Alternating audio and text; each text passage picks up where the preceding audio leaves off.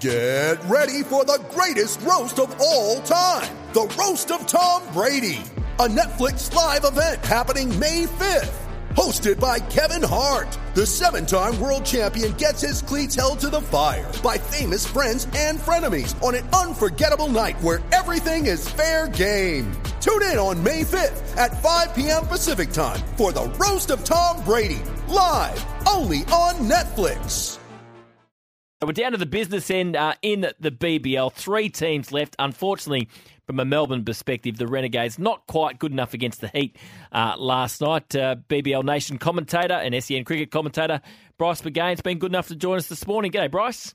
Morning, Jules, and uh, a little bit of a sad night for the Renegades. They've shown a, a, great deal of promise. A little lumpy in their their form over the journey, mm. but uh, from where they have come from in recent seasons, it's good to see them playing finals again. They seem to have a really good platform after sort of 13, 14 overs with the bat. Was was it that last five or six overs in the end that, that maybe cost them? They, they probably didn't get the score they should have? Yeah, just couldn't quite accelerate away and uh, really blow it away and push up a 180 score. Um, I think that's a good shout that maybe that, that's where it was. Um, terrific innings, uh, it must be said. Shaun Marsh yep. at the top of the order.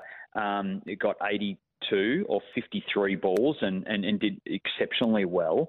Um, but what we do know is when you've got really fast guys between the it, it, the ones turned into twos pretty quickly and you know they tried as much of that, but uh, Shaun Marsh, those tired old legs, um, weren't quite as dynamic as what they once were. And uh, it was a great innings, um, but sometimes that can also affect the acceleration as much as it goes down to big hitting.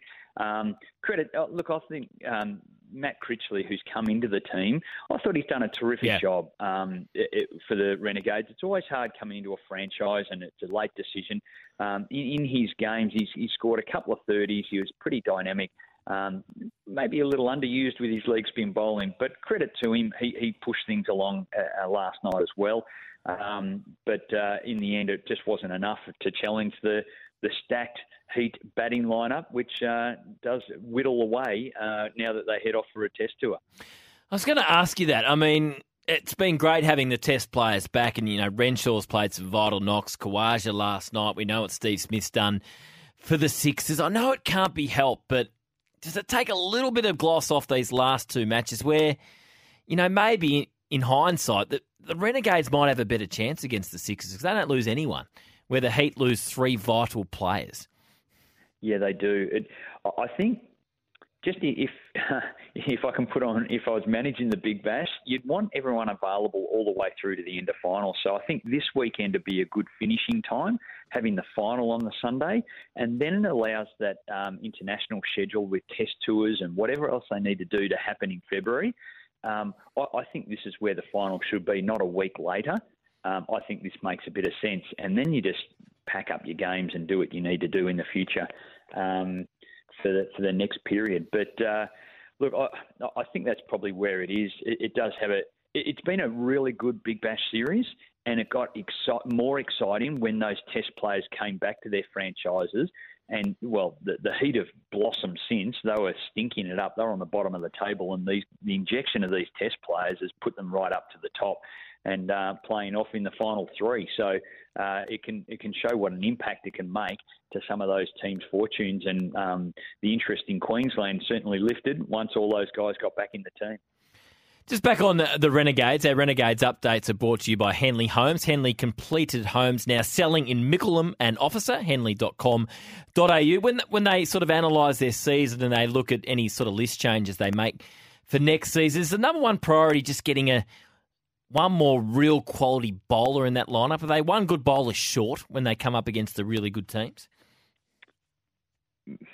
Potentially. They weren't early on when they had the, the spin mm. twins had Mujeeb and then they had Hosein. Now, they were terrific. That's what they invested in. It set them up really well. And then there was a bit of a gap when they went away. Fawad Ahmad did a really serviceable job towards the back end and came in, and I think he's uh, still a, a, really capable player at the Big Bash level. Um, but those spin bowlers were what set things up, but they just don't have them all the way through. So it did look a little thin towards the end.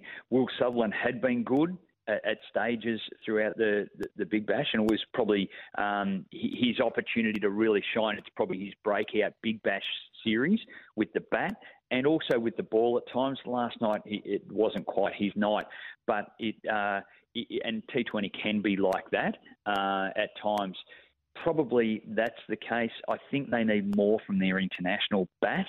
And unfortunately, Martin Guptill, who, who yeah. came in, uh, they had uh, Dre Russ in the early part. He won them games, and then Martin Guptill came in, and I guess they, they wanted to invest in experience, and they had experienced players, but the Guptill didn't really come off. He, he got three thirties uh, in the last sort of eight or ten games, and that's about it. His form at the Docklands was not great. Six, 36, mm. 11, 8, and 1. So unfortunately, he just wasn't able to to get things firing as they, they would have liked. And of course, they've lost their captain, Nick Maddinson, as well, um, with that knee injury early on. So they, they had, um, I, I, guess, some, some reasons as to why they, they weren't at their absolute peak. But uh, I think they'll be looking to um, get the services of Dre Russ in the future because he, he was pretty dynamic early on and set them up nicely. And just finally, whether it's the Heat or the Sixers getting through, can you, can you see either of them going over to Perth and, and knocking off the Scorchers? Settled lineup, they don't lose any significant players. Home final could be fifty thousand there.